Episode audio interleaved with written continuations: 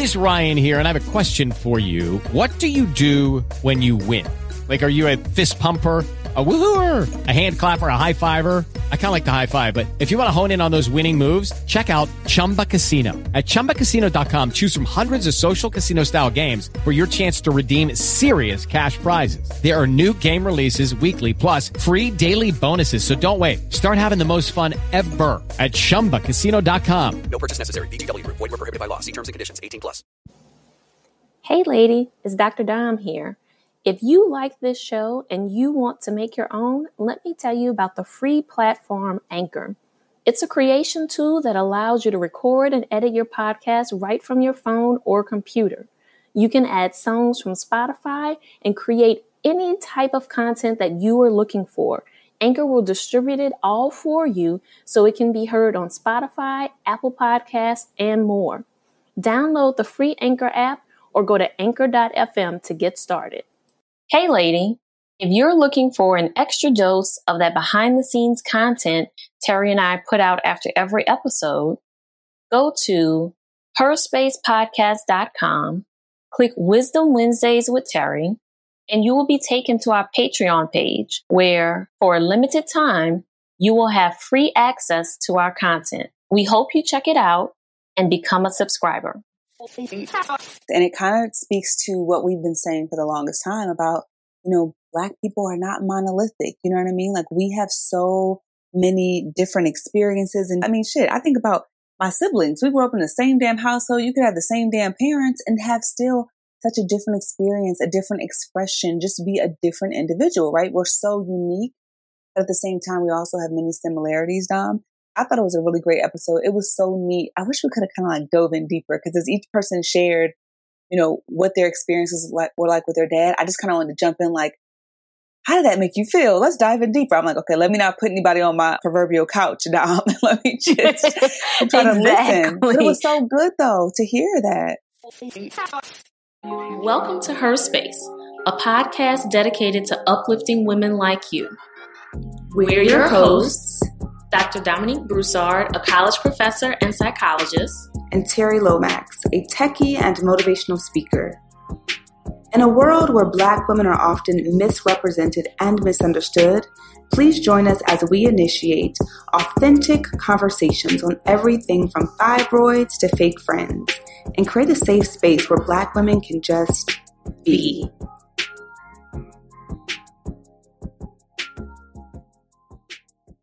Hey, lady, it's Dr. Dom here from the Her Space podcast.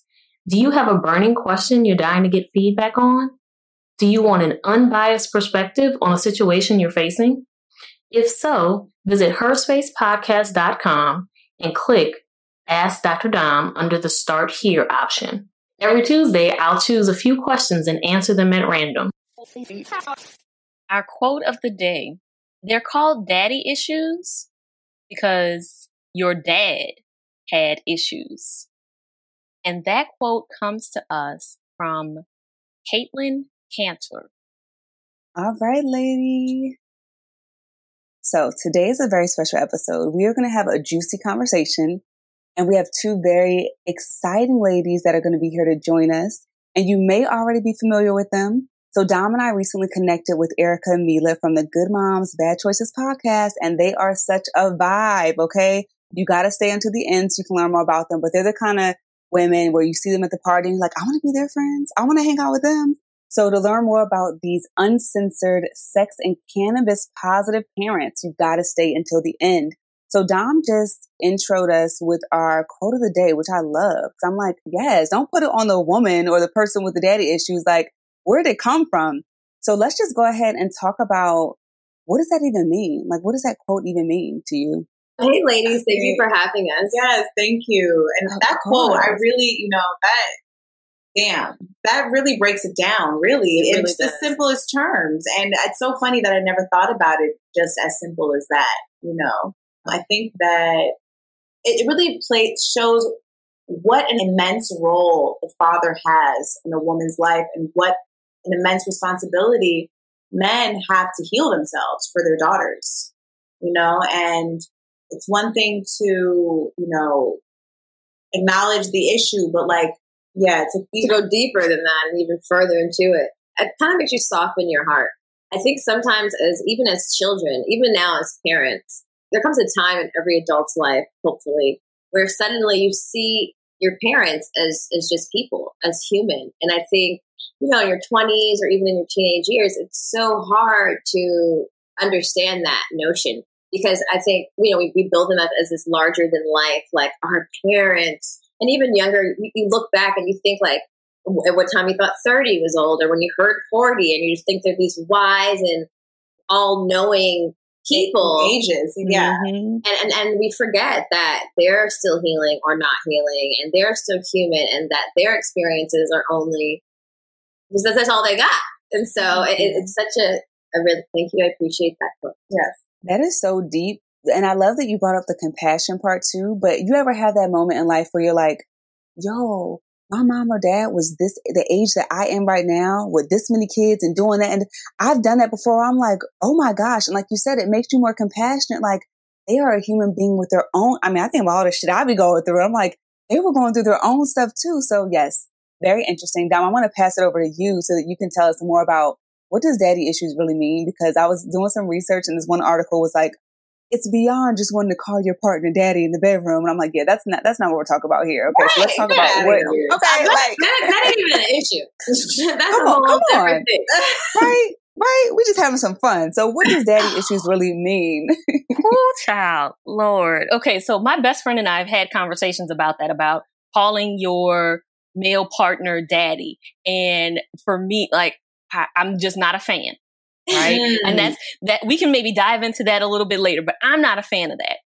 What I know though is that like going back to this quote is that this idea, this notion of saying that as women, part of our relationship issues stem from daddy issues. To me, what that does is puts the responsibility on us as opposed to looking at how our dads did or did not show up for us and who they were as a person, right? But then I also think about it from this perspective of, well, we live in a patriarchal society where the expectation is for the women to kind of shoulder a lot of the blame and responsibility for things that might not necessarily be on us, right?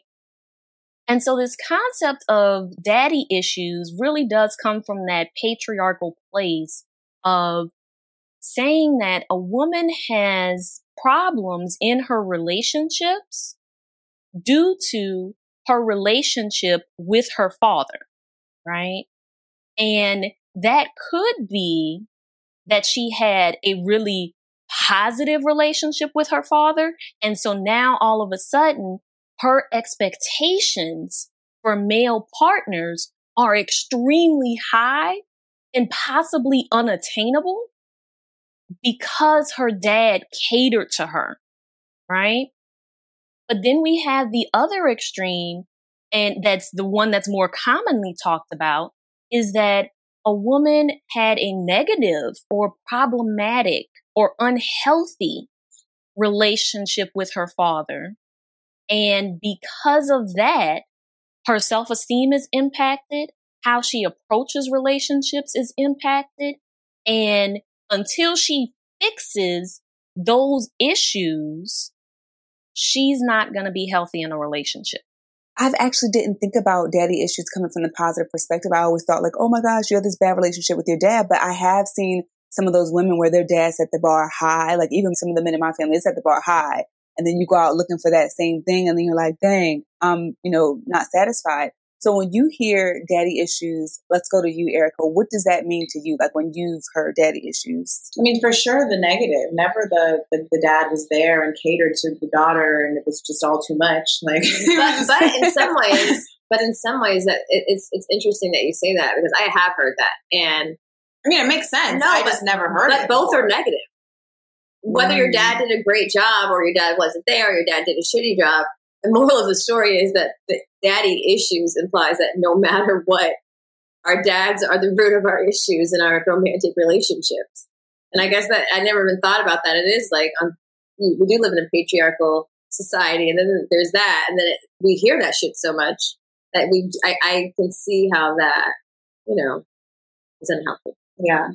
So this Psychology Today article said that daddy issues is a term that describes the effects of the emotional wounds inflicted on a child from an emotionally unavailable father. So they kind of focus on that sort of negative aspect and talked about how those wounds, if unhealed, may lead to looking for external validation from men to know your worth.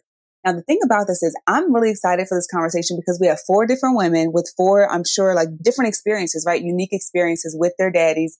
Now, I will say we have some questions that we're going to dive into, but I had an abundance of dads, and we can get into that a little later. Dom knows some of that story, but I've had a lot of dads and male figures and energy in my life, but I had mommy issues to make up for all that. So I have a ton of issues in that regard. So I'm interested to see how these questions go based on each person's experience. So Milah, let's hop over to you with to kind of jump start us with this conversation. What kind of relationship did you have with your dad or the male figure you know what? I, I have a, I had a, I have a really good relationship with my dad. He's always been the parent that like kind of let me do like let me do what I wanted to do. One year, I, I my dad let me go to Paris. The first week school started, and with my cousin, and my mom wouldn't want me to go because I was going to miss school.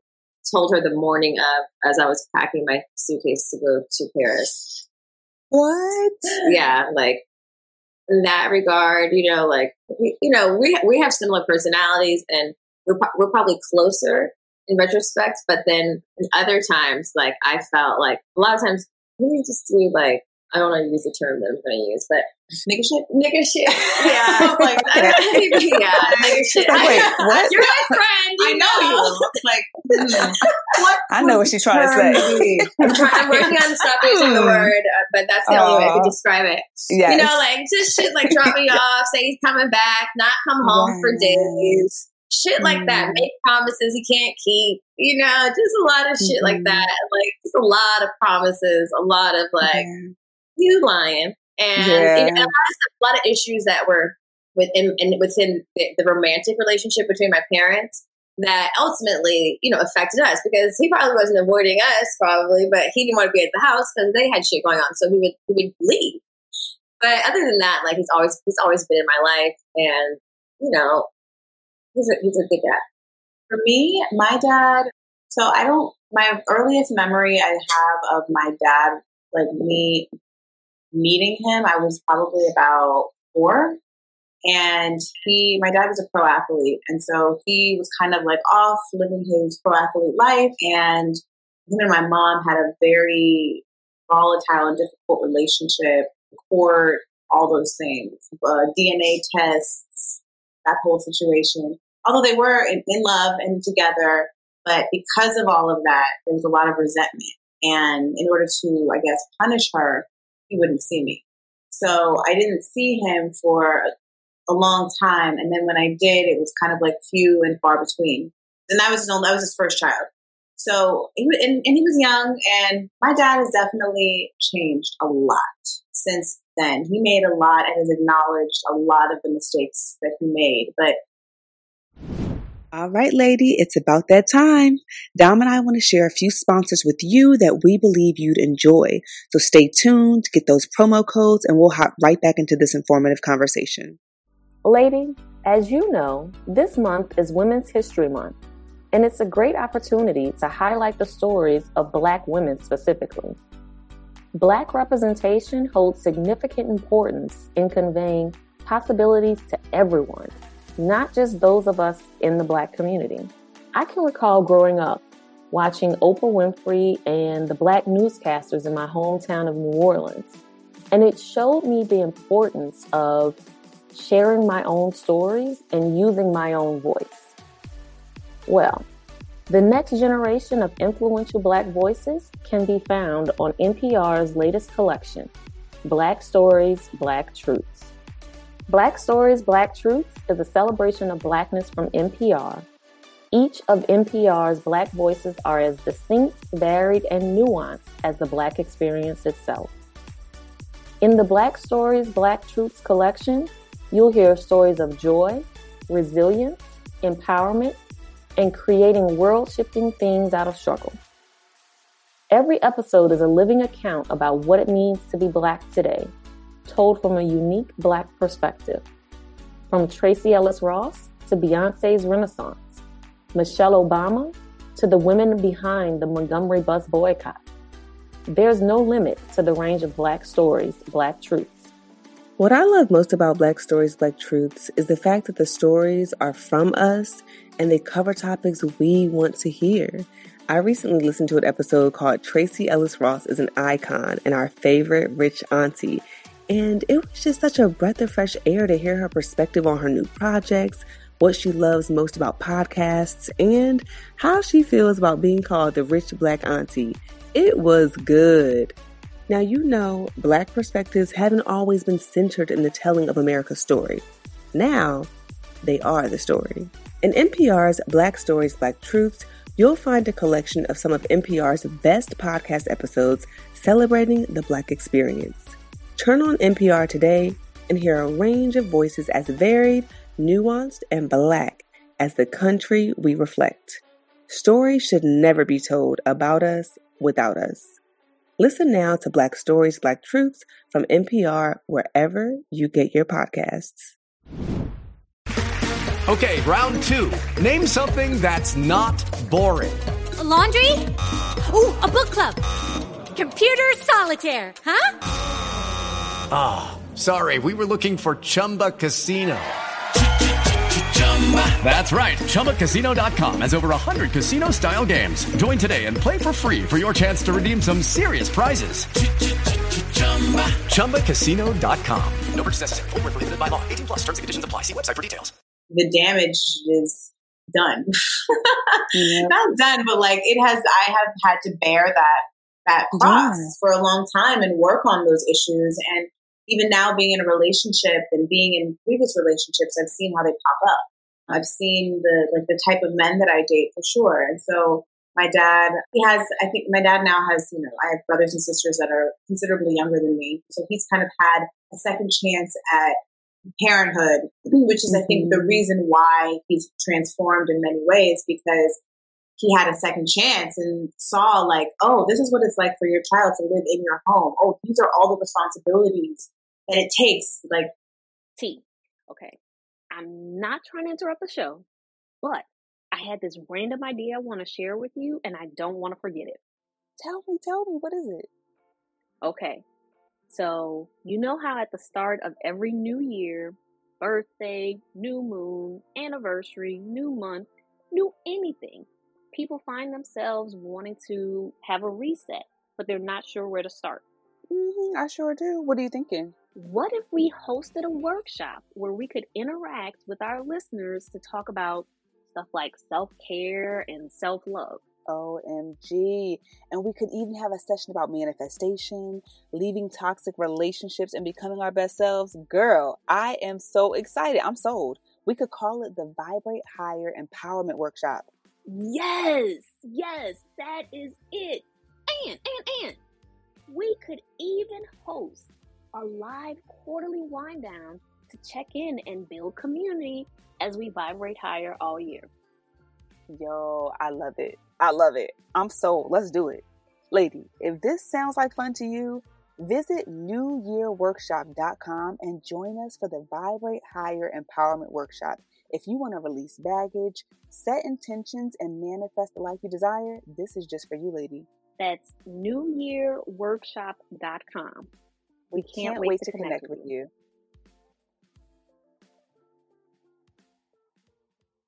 Money, you can't, you can throw money at a kid, but like it's time yes. and quality time that really impacts them.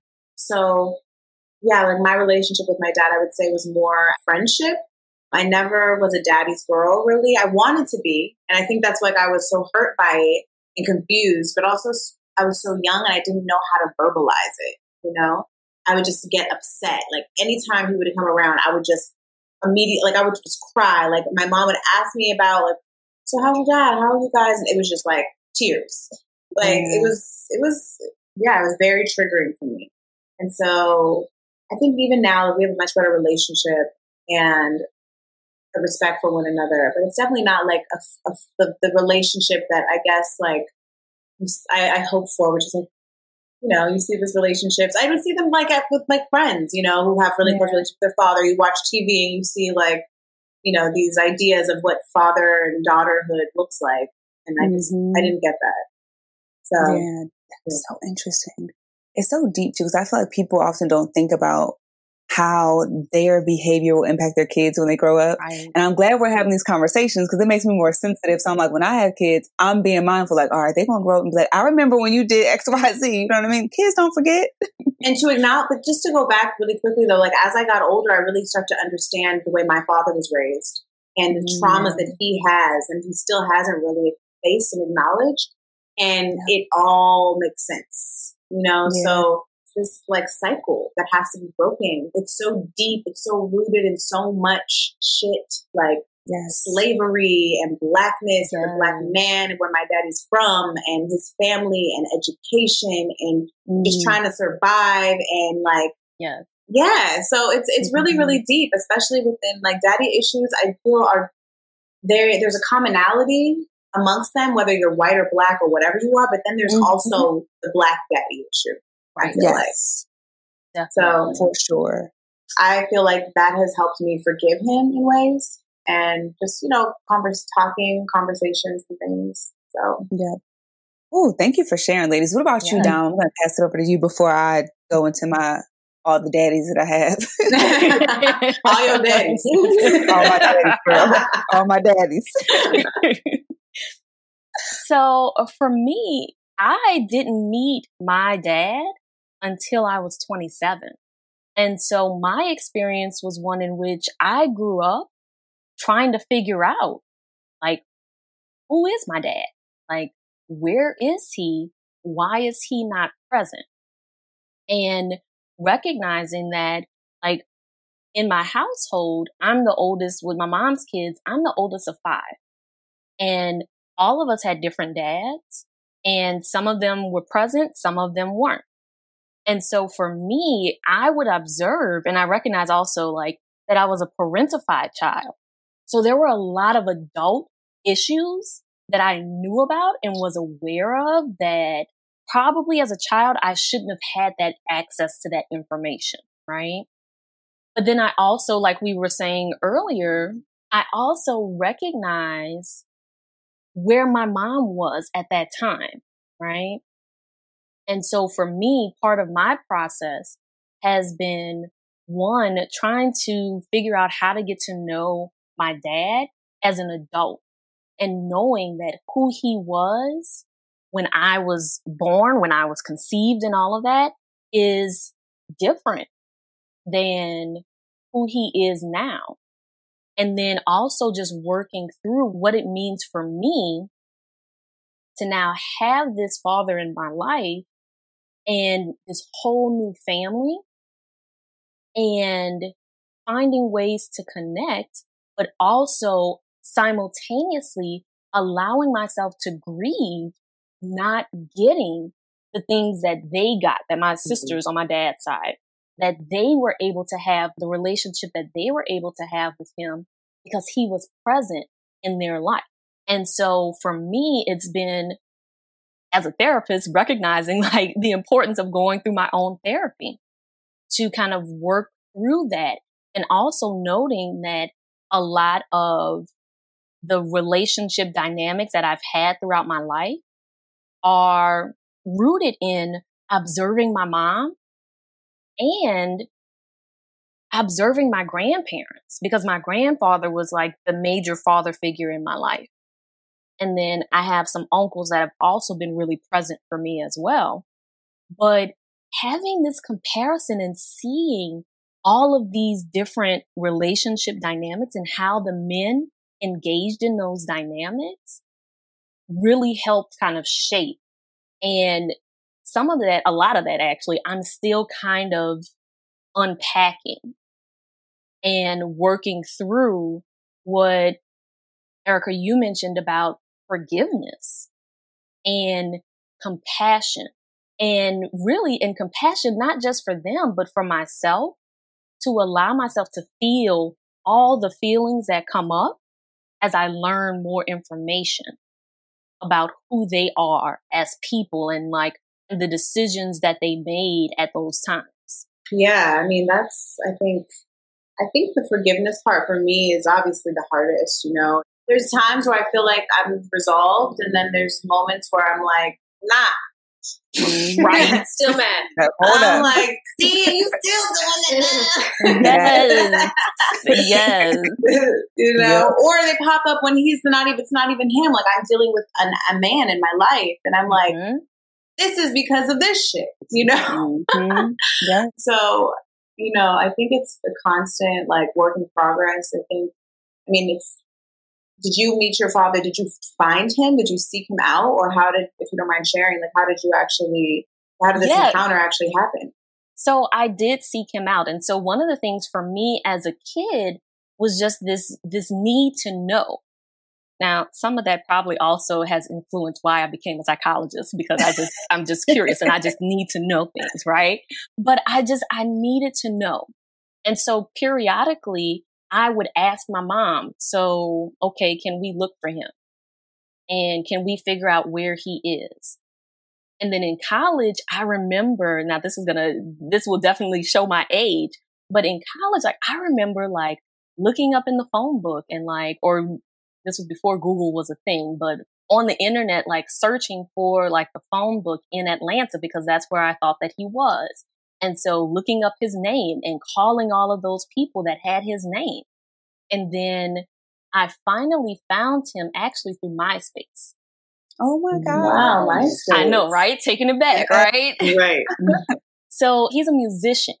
And so I reached out to him and I was kind of like, I was pretty vague in the email, the initial message to him because I was like, well, if this isn't him, then I'm not putting all my business out there for the Right. stranger, right? Right, right. So yeah, I mean, and then he immediately responded and said, you know, we've been looking for you. And so it was a situation where I was immediately embraced. Mm. But I know that that doesn't always happen for folks. Mm.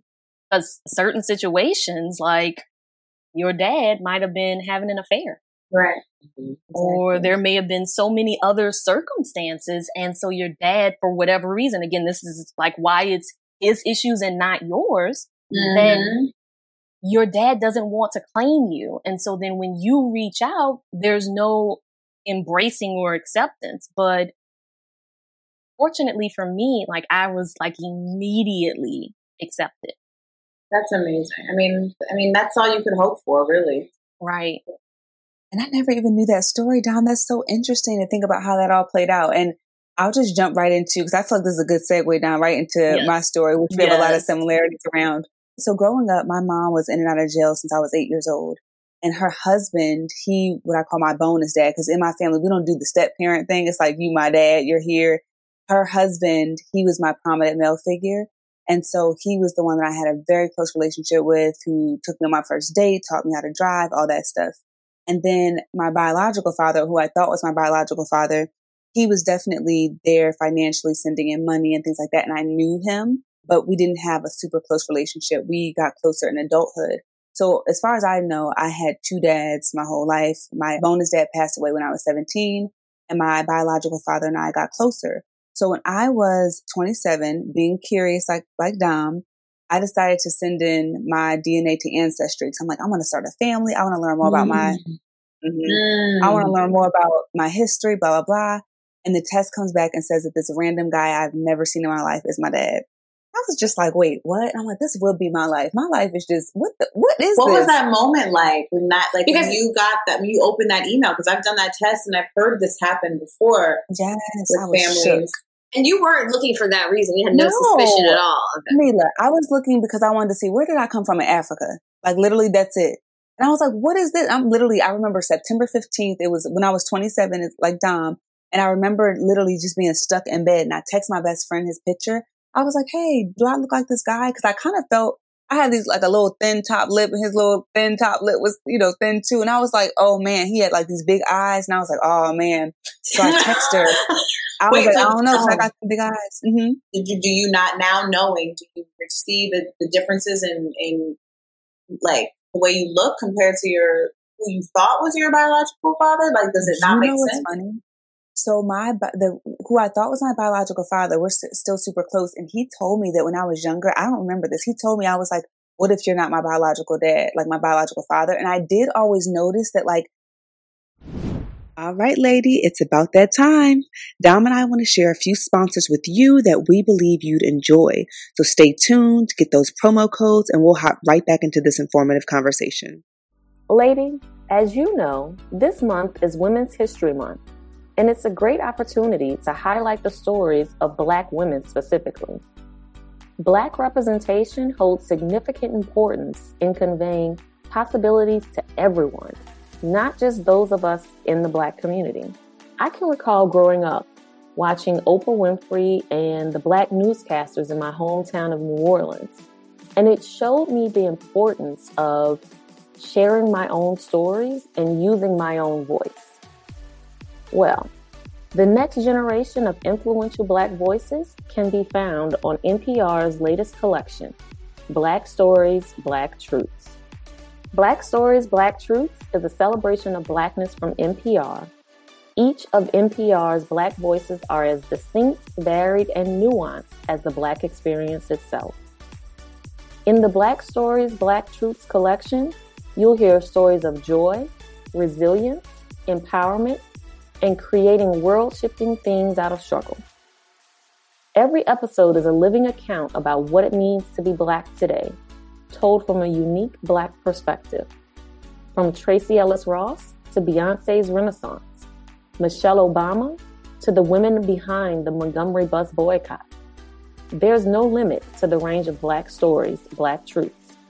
What I love most about Black Stories, Black Truths is the fact that the stories are from us and they cover topics we want to hear. I recently listened to an episode called Tracee Ellis Ross is an Icon and Our Favorite Rich Auntie. And it was just such a breath of fresh air to hear her perspective on her new projects, what she loves most about podcasts, and how she feels about being called the rich black auntie. It was good. Now, you know, Black perspectives haven't always been centered in the telling of America's story. Now, they are the story. In NPR's Black Stories, Black Truths, you'll find a collection of some of NPR's best podcast episodes celebrating the Black experience. Turn on NPR today and hear a range of voices as varied, nuanced, and Black as the country we reflect. Stories should never be told about us without us. Listen now to Black Stories, Black Truths from NPR wherever you get your podcasts. Lucky Land Casino asking people what's the weirdest place you've gotten lucky? Lucky? In line at the deli, I guess? Aha, in my dentist's office. More than once, actually. Do I have to say? Yes, you do. In the car before my kids' PTA meeting. Really? Yes. Excuse me, what's the weirdest place you've gotten lucky? I never win and tell. Well, there you have it. You can get lucky anywhere playing at LuckyLandSlots.com. Play for free right now. Are you feeling lucky? No purchase necessary. Void where prohibited by law. 18 plus. Terms and conditions apply. See website for details. My brothers on his side, they just had certain traits like on that side of the family that I saw, but I didn't really see myself in them the way I saw myself in my mom's side. So I think it was in the back of my head, but like as a kid, you don't really know how to, I guess, express that. Yeah, intuition, right? So I text my best friend and she's like, Oh my gosh, who is this? Your uncle? You guys look just alike. And I was like, Oh my God. So long story short, I called my mom. She was like, I don't know what's going on. Like, I have no idea. I was like, Mom, you gotta remember because DNA said like this was good. So you gotta Go back. Come on, we gotta go back 30 or 27 years ago. So long story short, we ended up finding out that I was a one night stand baby in the Navy. And this man has a whole family and kids and all that. So I did decide to reach out. I went online. I didn't know I could be a stalker like this. I went online and like looked his family up, looked everyone up, trying to figure out and find answers because I'm like, I wasn't looking for this, but it came and it was emotional. I did tell my, who I thought was my biological father as well because I felt like even though I thought it would hurt him, like it was important to know. So I say all that to say an abundance of like dad energy and male energy there. But I do believe that my mommy issues in the, in the relationship with my mom and her absence and the things that we've gone through, I think that has definitely impacted my relationships for sure. So I feel like we should just kind of segue into like, how did our specific experiences with our dad and possibly even mom, like, how did that impact the way you showed up in relationships? For me, it's the men I chose, the men I choose. So I, I think, well, the men I choose, and I think I've always felt more. I think because I've always, I, I love, I've always wanted male attention at a young age. I was promiscuous at a young age. I wanted validation from men. From women, I never sought that. You know, I even I think I've talked about this on our podcast before that, you know, I think my mom was a great, great mother, but you know, no parent is perfect. And I think there were there were times where she thought she was encouraging me to be to empower me, like I was being teased or if a girl didn't like me, and she would say, "Oh, that person's jealous of you," and so that made me be like, "Oh, well, all these women are jealous, all these girls are jealous, like, oh, we're in competition." So I always felt like I, I had a lot more male friends when I was younger, and I also felt like I feel like my father, what I knew of him, because he would come in and out of my life, he was like this, like kind of like this. He's he's definitely like an alpha male. He's he's big, he's strong, like athletic. He walks into a room, like people like you know they shut down. And I noticed that always as a kid. In fact, I was scared of him because like I didn't really know him that well, and I would go over. My mom would send me to this like stranger's house who I would see every five months, and like I didn't look at him like I mean I knew he was my dad, but it was like. You know, he's from Texas and he don't play that shit. And I'd be like, oh my God, what the fuck? and so the men that I sought out, or I mean, I'm a, I have been historically attracted to, are very like they are big presence or they are intimidating, and a lot of times, unfortunately, men that ha- carry these traits, sometimes there's a lot of insecurity involved. And for me, like I'm a nurturer, and I don't know if that's because of like me wanting to me wanting that relationship, you know with that male figure, I've often chosen men that are powerful from the outside, but very broken inside. And, you know, my dad would obviously beg to differ that he's a broken man. and I don't think he is. My dad's an incredible human. But there's definitely traumas that he hasn't acknowledged. And for me, like I just I noticed that that's the trend that I that I, I seek out in men. And I think like me being promiscuous young too was also like a cry for help and cry for attention. I wanted that male attention. It made me feel good to get it. The more I could get it, the better I felt. So I would say that those are probably my daddy issues. Oh, not trusting. No trust. Not, trusting mm-hmm. because my dad would do that a lot. He'd say he was going to do something and then he wouldn't do it. So I got mm. to the point where I was like, I don't really believe you. So I think that's how it's, it's shown up in my life. I'd like to say, first of all, that we've come to the conclusion that basically all of our traumas are our parents' fault. And now we're parents. And now we're parents. So this now is great. and then there's like, can we, is there, can we avoid it? Wait, I was closer with my dad. I was. And I, to this day, and I, I didn't feel like my mom understood me much. I felt like she was always like chasing my dad and like putting up with dumb shit. And, you know, and now they, they were together since my mom was like 14 and my dad was 17. And I realized when you get with someone that young, you do become codependent if you don't allow yourself the space to grow and be an individual. So probably a lot of my observation was true.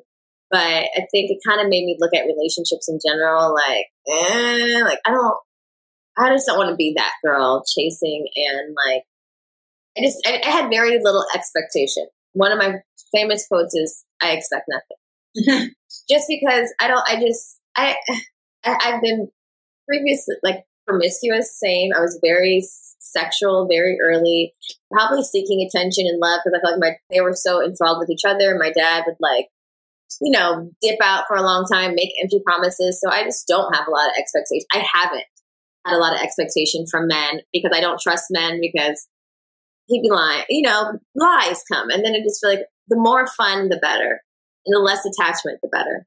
I just got a relationship recently and I told him that, and he was like, "You realize that's like fucked up, right?"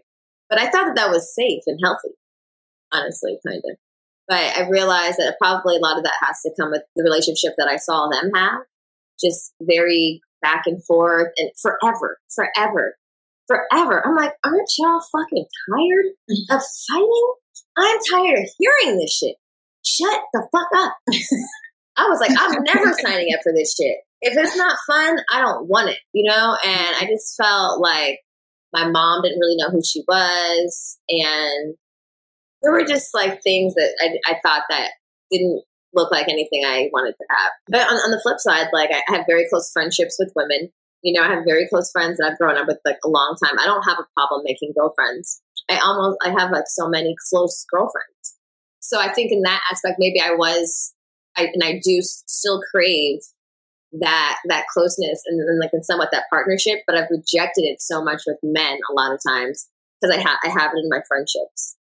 Yes. So thank you so much for sharing, me. It's so interesting hearing the different experiences and how it sort of prompts us to show up in life. But I think that it's interesting that even though you had some sort of, I want to say is tension. It sounds like some tension between your mom. You were closer to your dad. It didn't really impact the relationships that you had with women, which I think is pretty cool. So Dom, you want to go ahead and just share like how your relationship or maybe lack of relationship with your dad and maybe the men that were in your sort of circle, how that impacted your relationships too?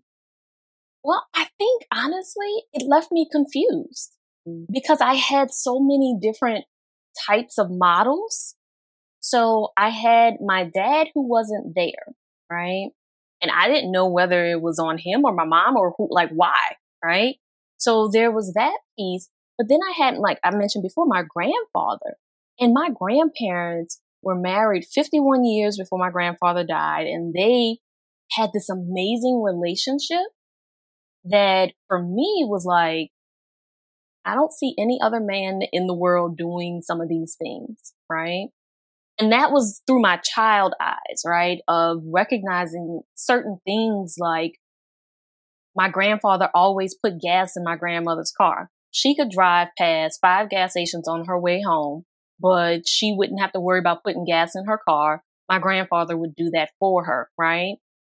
And even now, I don't live in the same place as my grandmother, but I think my uncle has stepped in and does that. Like, I don't even know. I need to ask her now that we're saying this. like, I need, to, I need to check in and ask.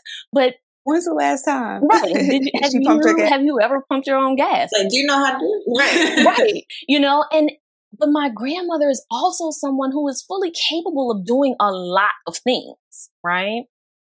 But that was just one thing that he would do for her. And so for me, it was like, okay, so I have this example and then I watch TV and I read books and I see all these examples of men who aren't doing right by their women. And then my mom, you know, was dating other men and I saw those relationships and I saw moments when my mom was crying and she might have been trying to hide it from us but she was crying because she was upset about something that happened in the relationship.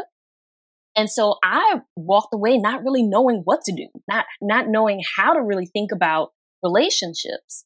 And so I think for years, I've had this like back and forth of how I show up in relationships. So there's times where I show up and I become a caretaker right? You know, attracting someone who needs fixing.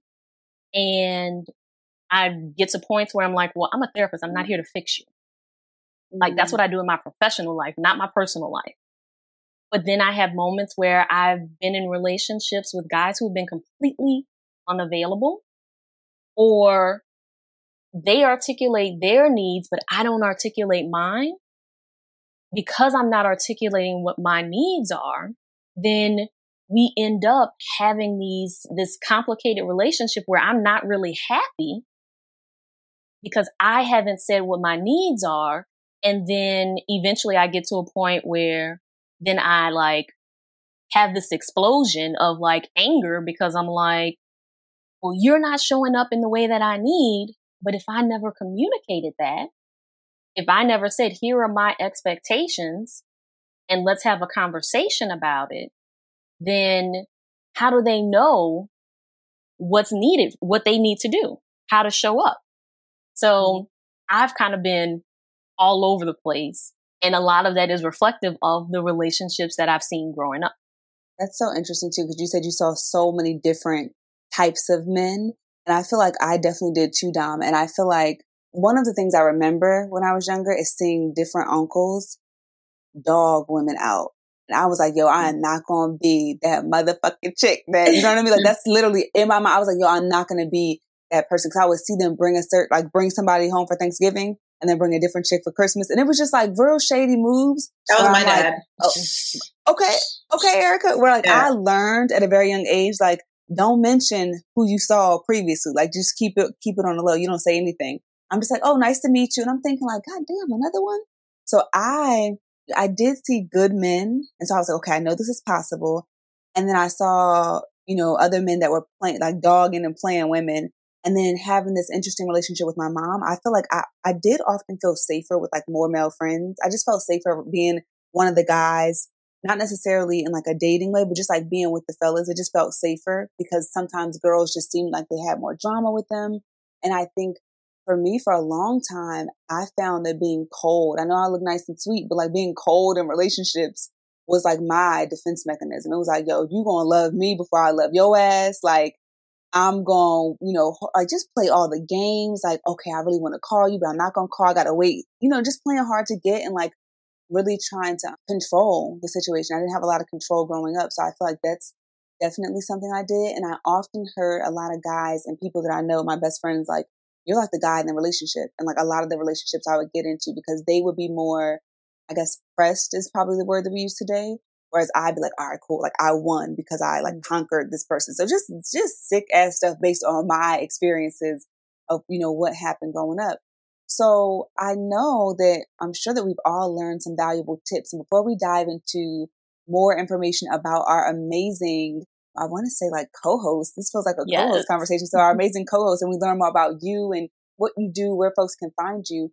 I would love for us to dive into maybe some tips for someone who is in that stage in life was like, oh damn, I think I might have some daddy issues. Like, what can I do? So what are some tips that I know we got some wisdom up in the room based on our experiences. So what are some tips that you would share, Milah? I would definitely say just forgive, forgive, forgive, and give compassion. You know, our parents are not some superhero entity, and they're all like really suffering from their own shit. And even I, I had a like a, a breakdown because I, I asked my grandmother recently to co-sign for an apartment for me, and she agreed. And then reneged at the last minute, and literally, you would have thought I was five years old. I like was so mad. I'm like, I'm not speaking to her. I mean, like, granted, it's like a 78 year old woman. I was just so angry. And then I had to catch myself, you know, and I just had to think for a moment, like, just all the shit that she's been through. And even mm-hmm. going back in just generational cycles, like, my grandfather cheated on my grandmother with the babysitter, went off, had kids with her, and she lived like in the neighborhood, would like go on camping trips with this other family and dip and like basically very blatant bullshit. So there were three kids from his from my dad's, you know, their initial kids from my grandmother, and they all dealt with it really differently, but all really fucked up. And my dad showed a lot of those similar traits, even in his married relationship with my mom, because he would dip too. So I had to check myself and just be like, all right, what's next? And that, as angry and upset that I was, it's just like I know some. She's such a sweet woman. Have we get along so well, but there are some really ugly undertones there. You know, there are some really sometimes like some like, "Oh, child, you're evil." Where did that come from? Like we just was talking about Jesus, but I just know you, you can almost feel sometimes when it comes from just like an angry, sad place. And I think we have to also acknowledge we're we're coming to a place where like therapy is being normalized. Um, we're looking at generational cycles and curses and looking at, at ourselves as black people. Like I know we, we, we, I think we've been operating knowing that we're black because, but in a way where you just got to keep going. But we've, we've finally come to a place as a people, I think, where we're giving ourselves a little bit of like acknowledgement for the pain and for the mm-hmm. things that aren't right and for just like the, the pain that we felt, we feel every day and we hold every day and the trauma and like giving ourselves more, more acknowledgement and more gentleness and normalizing therapizing ourselves, normalizing therapizing our friends, normalizing therapy, period. And I think with that, we have to also offer that to our parents and to other people, you know, and every, everybody you take as much, you know, you do what you can while you still like allow yourself to grieve and to love and to forgive. But it's necessary, I think, that we just look at it in that full way and not just from our inner child because that's what the fuck I was doing this week. I was freaking out like a child. Oh. yes. so yes. I, that's that's what I think. I love it. I agree with Milah. Therapy, I think, is a huge one for sure. I mean, I wish that therapy for for a teen was normal when I was a teenager. I mean, it just right. I, maybe it was, but I, my mom it, it, wasn't even on the table, you know. Mm-hmm. And like I was having a hard time. I was like hysterically crying at the mention of my dad, and that is trauma. And I, I think back on that, and I like wish I could like hug myself because like and I, and I wish I could hug my mom because she didn't know what to do. She was just mm-hmm. trying her best. She was trying to be my therapist, essentially. And I hope that if you're listening and you have children whose maybe parent, whose dads are already starting these have, have have already caused trauma, or moms, or have or moms, or moms have caused trauma, or you notice that there's a pattern happening. Like, don't be afraid to check in with your kid and offer therapy. Honestly, even if they're not, even if they're not, just like give them therapy. Yeah, everybody right? needs therapy starting early. Yes. I believe I, I I do believe that too. Like, don't wait till until something's wrong to yes. go to therapy. Like, normalize having conversations and talking about your feelings, whether it's with your own child or if they feel comfortable talking to someone else about it. Like, they need an outlet. So I think therapy is a big one, and you know, writing helps me. Like writing things out, writing things down, writing your feelings out is a, another good way, I think, to find answers and resolutions and things. Peace sometimes. Mm-hmm. Just so I don't know. I mean, whatever it is that you know is your release, I think do that as long as it's not like drugs not all exactly. Not all drugs. No hardcore. No, no hardcore. Drugs. Right. Take it easy. But, you know, take it easy. Take it easy. On the weekend. what about you, Dom? Well, I think that you know, therapy is always my immediate answer, mm-hmm. and so I do think that therapy is can be a global solution in terms of one for you as the individual to kind of process the things that are happening for you or have happened for you. Maybe even family therapy to bring in your parents to Ooh. do that work with your parents, recognizing that sometimes parents are not going to be willing to do that, right? But there mm-hmm. are some mm-hmm. parents that are open to it. And so being willing to bring your parents into the conversation. And then also with each potential partner, having that conversation around, okay, so are we going to do therapy? And mm-hmm. that's a whole nother conversation for, I'm literally a whole this, day. I'm literally here right now with my partner where he wants us to have therapy. And, you know, I am obviously an advocate for therapy, but it's scary. It's a scary idea to go into therapy, especially because me and him haven't been together for that long. So I'm just like, is it too early for therapy? Nope. Like, I think it's a is it just not working? Thing. Is it is it just not working and we just need to just we need therapy this early? Like wait, so is there such thing as therapy not like it's not too early? it's never too early. I mean, I think it's the a first beautiful sign of trouble in a relationship. Therapy is normal. Is a normal idea. Yes, yes. So for me. what I what usually happens is couples will go into therapy when there's a huge problem and they may be on the brink of ending the relationship and somebody in that relationship is hoping that the therapist will help them break up with that other partner. Mm. And so when you go into therapy earlier on and both parties are committed to doing the work, then to me, I think that that helps lay the foundation for a healthy, long lasting relationship because it, it allows you that space to work through the troubles because every relationship is going to have troubles, no matter how perfect they may present on the outside. Every relationship is going to have issues. I think it's dope that your partner is like, nah, let's go talk about this right now. And let's figure out how to communicate better with one another from the beginning so that we can be healthy but I get okay. that it's scary because I'm Erica's like, Erica's like mm, I don't know. I'll do it. God damn it. Call him after this. Tell him fine. I love it. That's good. No, that's good stuff, Dom. I, I appreciate that. I would just add on to the list. I love the list that we've come up with. I would just say grieve, like grieve the space or give yourself space to grieve what you didn't get as a child. I feel like for me, a lot of the things that I've been healing over the past two years, they've come without an apology from the perpetrator. So I haven't had, you know, acknowledgement or an apology from certain people in my life who've done me wrong as far as childhood trauma. And so I feel like just grieving and like going back to different moments where I was abused and like saving myself as an adult and like doing these different exercises have been really helpful. So I think that could be really helpful when you have a situation, especially where like dad or mom is not taking responsibility or maybe dad or mom has passed away. Like you can still get healing and you can still grow and evolve without an apology or acknowledgement. And so just to kind of circle back on our list here, we have forgiveness. Yes, yes. Therapy came up a couple times. We have yes. therapy and family therapy. Yes. We have writing. We have, I put this as like a separate tip, chatting with your partner about therapy because I feel like that's a whole different level right there. Yes. So we have that. Erica's like, mm-hmm. And then we have and then we have finally grieve, grieve, give yourself space to grieve what you didn't get. So before we close out this episode, Good Moms, Bad Choices, we just want you to tell our listeners more about you. Where can they find you? And just tell us about all the dope stuff you have going on. Well, so much stuff. well, you can find us on Instagram at Good Moms underscore Bad Choices, and you can find us on all podcast platforms where you listen to your podcast. Just search our name.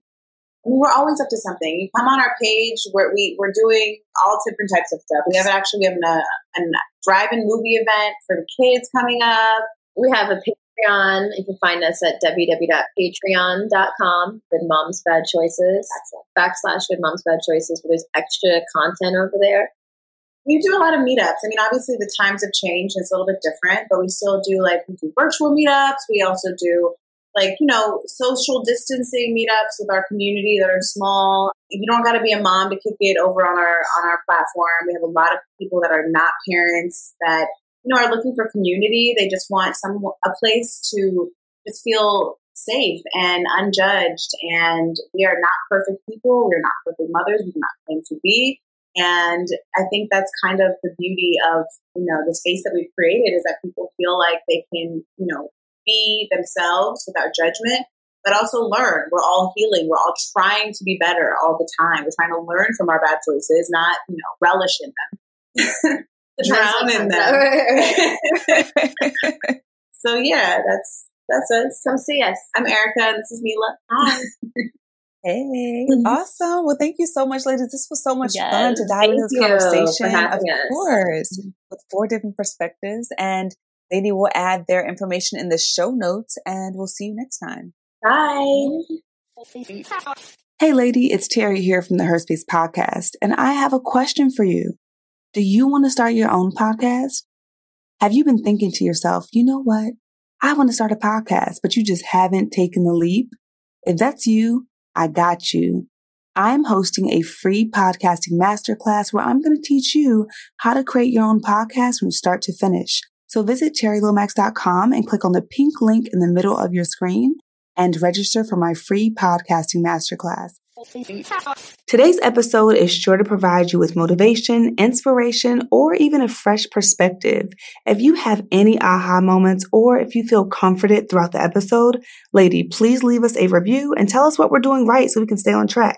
Also, we release episodes every Friday, so be sure to subscribe on iTunes and visit herspacepodcast.com and enter your email address to get updates about our live events and all of the new beginnings that we have for this year. Thanks for joining us today in Her Space. Please note that our show may contain conversations about self help, advice, self empowerment, and mental health but it is by no means meant to be a substitute for an ongoing formal relationship with a trained mental health provider. If you or someone you know is in need of mental health care, please visit the Therapy for Black Girls directory, Psychology Today, or contact your insurance provider. If you liked what you heard and want to keep the conversation going, connect with us on Facebook, Instagram, and Twitter at Her Space Podcast, or check out our website at herspacepodcast.com. And before we meet again, repeat after me. Although my plans may change, I will stay committed to my purpose. We'll see you next week, lady. With the Lucky Land slots, you can get lucky just about anywhere. This is your captain speaking. Uh, we've got clear runway and the weather's fine, but we're just going to circle up here a while and uh, get lucky. No, no, nothing like that. It's just these cash prizes add up quick. So I suggest you sit back, keep your tray table upright, and start getting lucky. Play for free at LuckyLandSlots.com. Are you feeling lucky? No purchase necessary. Void where prohibited by law. 18 plus terms and conditions apply. See website for details.